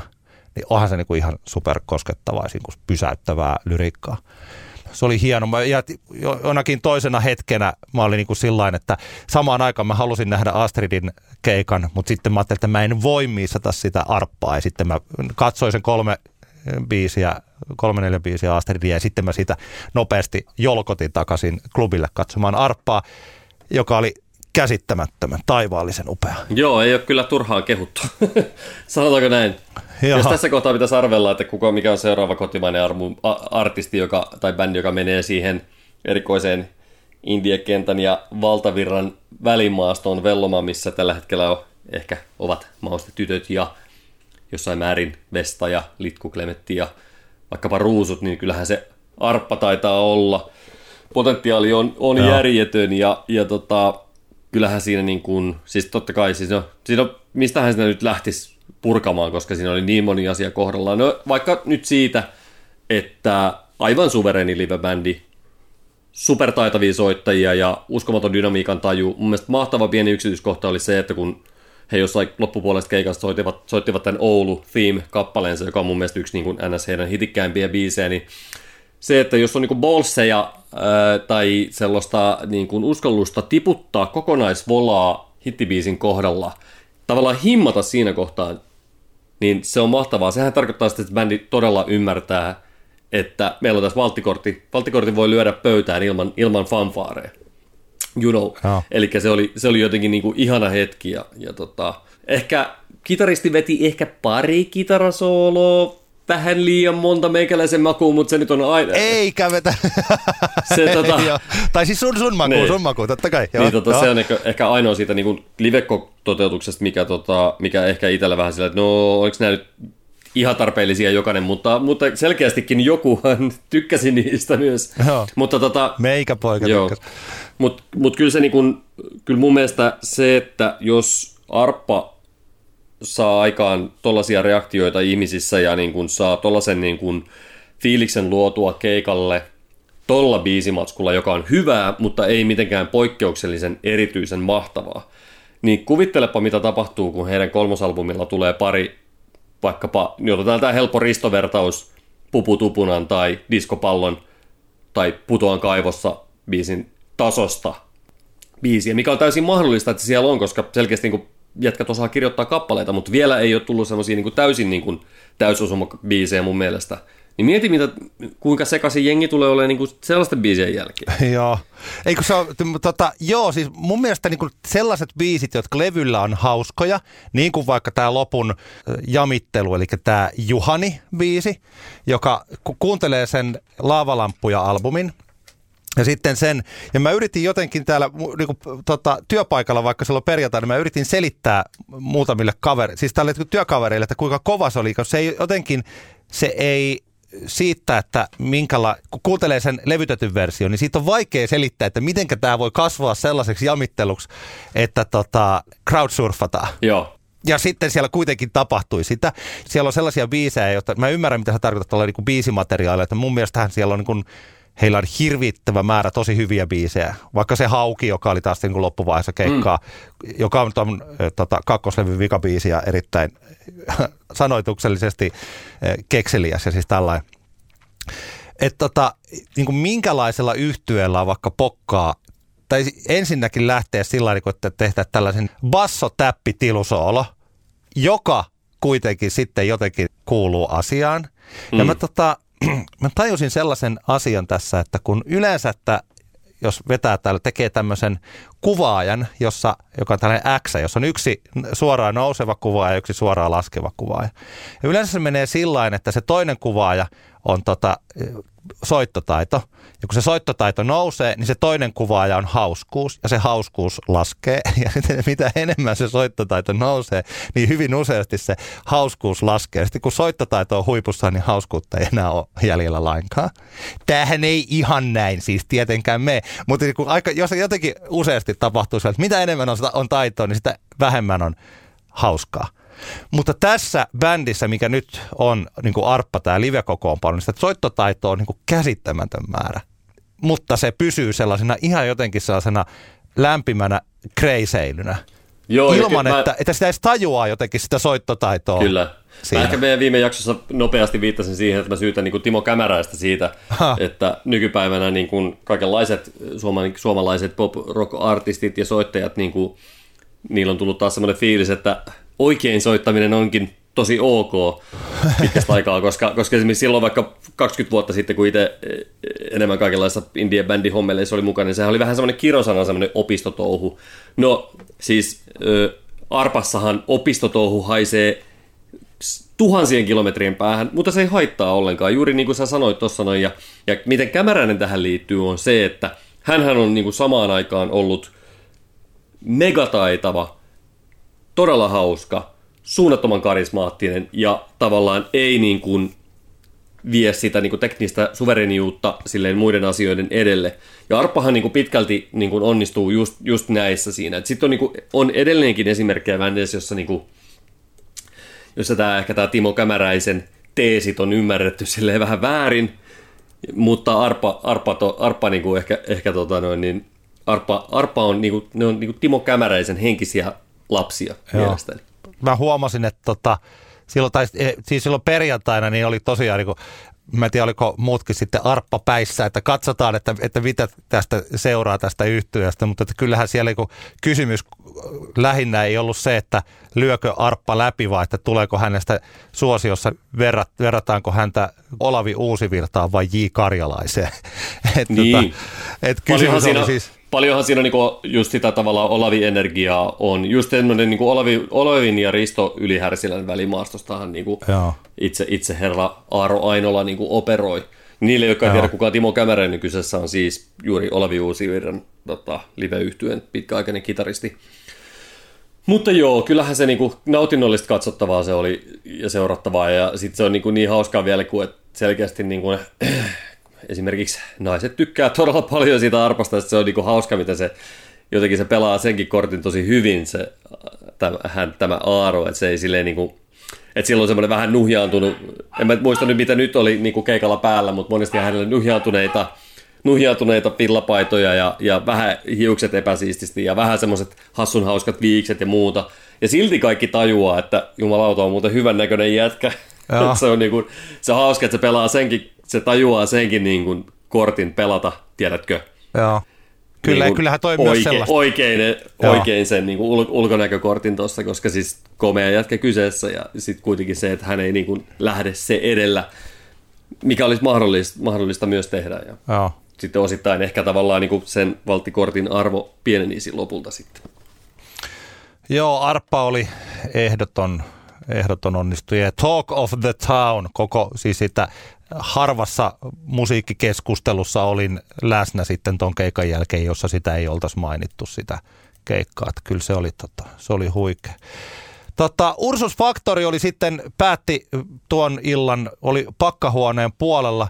Ja niin kuin me puhuttiin, että meidän ennakossa, että osaamista on ja kaikkea. Mulla jäi, siis, kaik, siis Ursus Factory ei missään tapauksessa pettänyt ja he olivat, se oli hurja rock and roll show.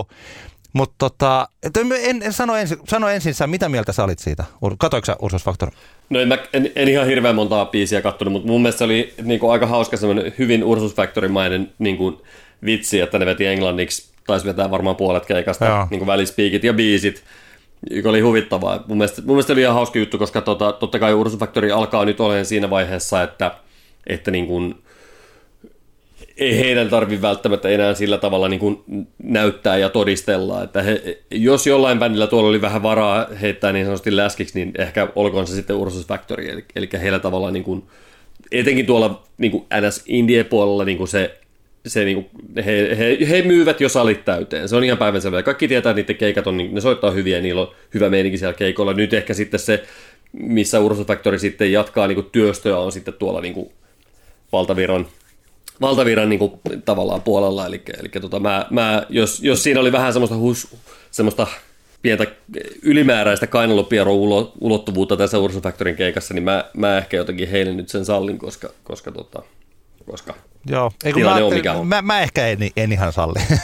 okei, selvä. että, että siis sillä, että mulle esimerkiksi just ne englanninkieliset, että se jäi jotenkin pikkasen hämäräksi, että kun, että kun siellähän on niinku englanninkielisiä ulkomaisia keikkapuukkaajia, niin mä, niinku, mulla oli sellainen olo, niinku, että haluuko noin niinku esiintyä, esiintyä niille, ja sitten ne sen takia soittaa muuta, että onko, oliko tämä jotenkin lähtölaukaus sille, että Ursus Factory tekee englanninkielisen levy ja tähtää ulkomaan Sekin on, siis sekin on ihan mahdollista siis. Mä, Joo. mä en tiedä, en, en, en ole kuullut huhuja, mutta onhan se, on se mahdollista myös. Mutta se oli silti mun mielestä, jos se olisi näin, niin se, oli, se olisi ihan hauskaa, koska se oli niin todella semmoista niin kuin yliampuvan ralli-englantia, mitä ne heitti. No oli, no joo, ei kyllä, mutta se oli itse asiassa mun mielestä tämä on hyvä, että sä, sä olet, että, koska mulla tuli mä, tai se keikan jälkeen sanoit, että, tää- että nyt ollaan lähellä sitä, että kun Kent ruotsiksi on parasta ja Kent englanniksi on keskinkertaista.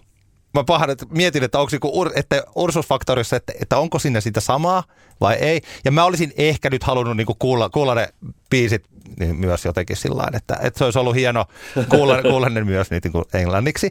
Ja sitten sillä että kun se oli tunnin mittainen keikka, niin siinä oli jotenkin tota, se oli, me taidettiin tuon Meriläisen Mikon kanssa, katsottiin sitä soundipäätoimittaja Mikon kanssa, katsottiin sitä keikkaa, että tota, jossain kohtaa Mikko taisi sanoa mulle sillä, että näillä ei ole niinku mitään draaman tajua, että kun ihmiset olisi halunnut, että jos tätä tulee joku iso hitti, Baby Ma Rock and Roll, ja sitten niinku siihen, että kaikki niinku ihan valmiina jotenkin siinä, eh, tota, niin sitten äkkiä tuleekin viisi minuuttia kitaran paiskontaa ja sitä sellaista rumpujen pärisyttämistä, ja sitten tulee jotain muuta, että sen, et ehkä se on se heidän juttunsa, että se, mulla, mulla tulee vähän sama olo, kun me taidettiin kaksi vuotta sitten puhua tekstareista silloin, Teksti TV 666, joka silloin esiintyi vastaviralla.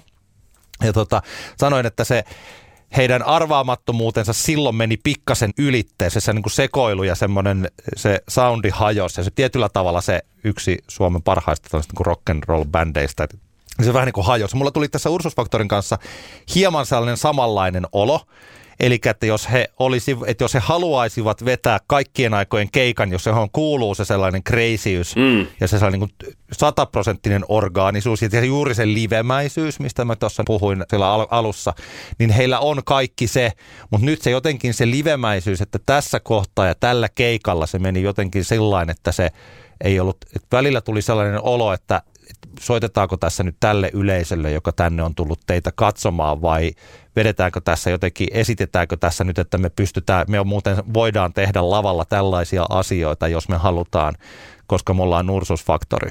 Niin siis tällainen, tällainen juttu.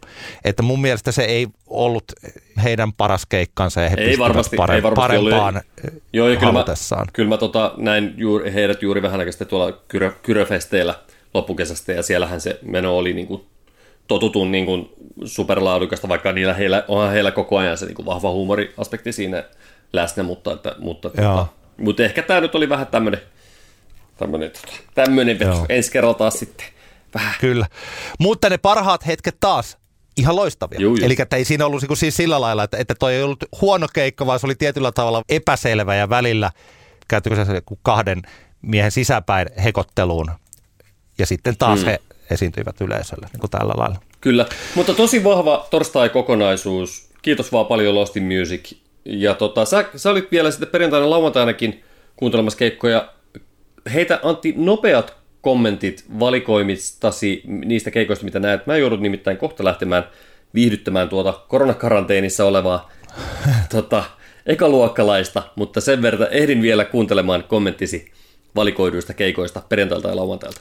Sepikka, joka on yksi näistä tällaisista vuoden tulokas ehdokas bändeistä, En kestä kylmää lailla Ahvenen esikoisalbumi. Mä en ole kuunnellut sitä niin paljon. Erittäin taitavaa, voisin sanoa teatterillista musiikkia. Paikka oli Vapriikki, siellä olisi voinut olla hieman enemmän volaa ja ehkä tosiaan, että kumpas olisi ollut telakan kaltaisessa paikassa, niin olisi voinut vähän paremmin eh, jotenkin päästä siihen mukaan. Sepikka on siis uh, The Scenes, eli Skenes yhtyössä esiintyi Joni Seppänen. Musta vaikuttaa, että, että siis todella hyvä, hyvä bändi, hyvä bändi. Juuri tämä paikka ja tämä keikka ei ehkä ollut se ihan kybänolla heille, mutta että se oli silti onnistunut. Sarparanta G Livelabissa – oli mielestäni aivan ihana, ihana keikka. Joka suhteessa aivan ihastuttava. Se, että mä, tota... mä, mä huomasin, huomasin Instagramista, että edustamasi demografia piti, piti erittäin paljon keikasta. Se et oli ainoa, aivan ihana. Et, et, et ollut ainoa 40 plus mies, joka fiilisteli sitä keikkaa. That was the music of my people. Siis se oli tosi, ihan aidosti, siis niinku se, se oli tosi onnistunut. Ja se, mikä siinä tekee, on sitten tämä Sarparannan vilpittömyys siitä, että mitä se, siis jotenkin sellainen, että siitä, siis että se, että hän, ne tietyllä tavalla ne keinot, että puhutaan niin kuin tällä, niin kuin lauletaan vapaudesta ja lauletaan tietyllä tavalla niin kuin 80-luvun vallankumoukselliset keinot. Välillä soitetaan pianolla biisejä ja, ja siitä niin kuin vallankumouslauluja ja sitten loppuun tulee huuliharppusooleja. Siis että tällainen niin kuin, Bruce Springsteen ja Bob Dylanin ja Joe Strummerin, ehkä eniten Joe Strummerin viitat ovat harteilla. Niin tota, mä, mä pidin siitä tosi paljon. Mä odotan sitä levyä, kun se ilmestyy, niin erittäin, erittäin vahvasti niin paljon. Sitten Jori Sjöruus, sitähän minä odotin erittäin paljon. Jori Sjöruusin Sjöruus-albumi, siitä me, käsitel- me käsiteltiin sitä erittäin pitkästi silloin yhdessä meidän jaksossa. Ja tästä tosiaan niin kuin paljonhan me nyt sitten mietimme, että no minkälaista tämä on tämä keikka. Ja onko se sellaista tota, maalit naamassa heimomenoa vai tota, onko se jotain muuta. Ja sehän oli sitä. Käytännössä siis Jori oli valtaosan tästä keikasta niin itse yksin siellä lavalla. Se oli pelkistetty, mutta erittäin toimiva se sellainen valomaailma tehty. Kolme sellaista erittäin kirkasta nopeasti välähtävää. Floodeista puhuttiin joskus tai työmaavalaisimpia, paitsi että nämä niin kuin isompia. Ja siis sellaisia, jotka välähti ja sitten valoista tehty rinki, jonka ympärillä Jori sitten tota, siinä tanssahteli ja sitten näitä kappaleitaan, Sherwoods-albumin kappaleita. Se oli meditatiivinen keikka. Kisu kävi fiittaamassa, lauloi yhden laulun ja oli sitten poissa. Ja sitten kuitenkin siinä oli, että jos Ursusfaktorin draamantaju vähän ehkä unohtui, niin Jori Sjöruusilla sitä ehdottomasti oli. Että se oli mahtavaa, että siinä lopussa oli tällainen vapautuminen, musiikillinen vapautuminen tietyllä tavalla, että Jori päästi sen kuuntelijan siitä semmoisesta synkästä transsinomaisesta heimotykityksestä, niin päästi vapaaksi siitä.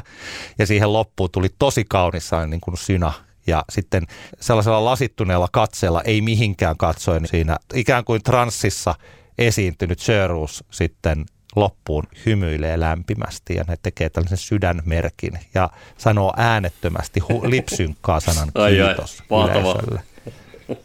Se oli tosi hyvä. Se oli sellainen keikka, ehkä niin kuin kun mä sanon näistä, jos Arppa on sellainen, mulla on ikävä jo tässä vaiheessa Arpan keikalle, niin mulla niin kuin ehkä tässä ei taiteellinen minä tai semmoinen jotenkin, että mä niin kuin janoan, että mä näkisin uudestaan Jörg Sjöruusin sellaisena, mitä se oli tuossa Olympiassa. Se ei ole missään tapauksessa kaikille. Ja se, se pudottaa se musiikki tyyli, se pudottaa niin kuin paljon ihmisiä siitä pois. Mutta että siinä oli vielä se oli alkuun, mä en tiedä mikähän siinä oli tällainen tota, toi, joku monologi, joku henkilön puhetta siinä tuli. Ja se luuppasi siinä lopussa sitten, äh, olikohan se lause tämmöinen, it's going, it's going to be uncomfortable. It's going to be uncomfortable. It's going to be uncomfortable. Ja siinä puhutaan jotenkin tällaista niin kuin taiteesta ja siitä, että mitä niin kuin taiteilijan tehtävä on. Se, mitä mä siinä, kun se tuli kerran siellä ja livenä kaiuttimista englanniksi, niin tietenkään nyt ihan tar- tarkkaan muista, että mitä siinä sanottiin. Ja jotenkin se sellainen julistus siitä, että tässä se mitä tulee eteen, niin se, on, se tulee olemaan epämiellyttävää ja se, niin kuin, se vaatii vähäsen ja mä pidän sellaisesta musiikista ja musta tuli upea keikka. Okei, tekstarit G-Live Labissa. Mä olin ajatellut, että tämä on mulle, tää on mulle silloin me time terapiahetki. Tekstarit no oli ihan saatanan hyvä. se oli se vanha teksti TV 666.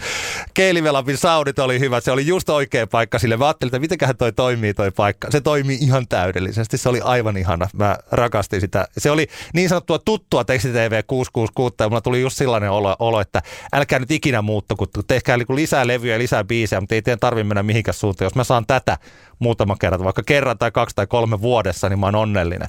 Teksti TV 666 on tällaisen jyrän popeda, että ei, ei ole syytä muuttaa konseptia, kun se kerta on noin hyvä. Se oli, se oli aivan, aivan ihanaa. Malla Olympiassa me ollaan nyt kehuttu Mallaa Mallan levyä. Sä nopeasti sä puhuttiin sitä Mallan, sä käyt katsomassa Gay Live Labissa Mallan. Nyt mä näin Olympiassa. Katoinko mä neljä biisiä? koska tota, halusin nähdä sitten myös Vestan pakkiksella.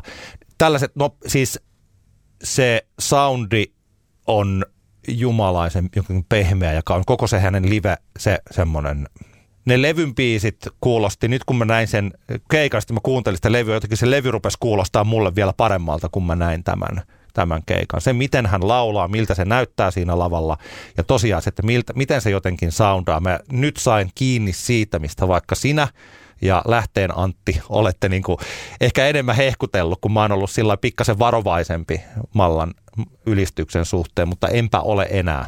Että tota, kukahan se oli? Joku, olikohan se Nikulan Marko, joka laittoi, että Lost in Musicin viisi parasta keikkaa oli Malla, Malla, Malla, Malla ja Arppa.